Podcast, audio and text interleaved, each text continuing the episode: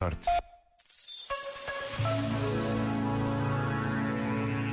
Falamos e agimos muitas vezes sem pensar.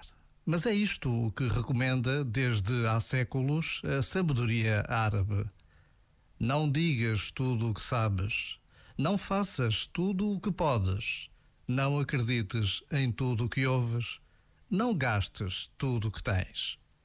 De facto, não só a prudência, mas até o bom senso aconselha a que tenhamos sempre alguma reserva no que dizemos e fazemos.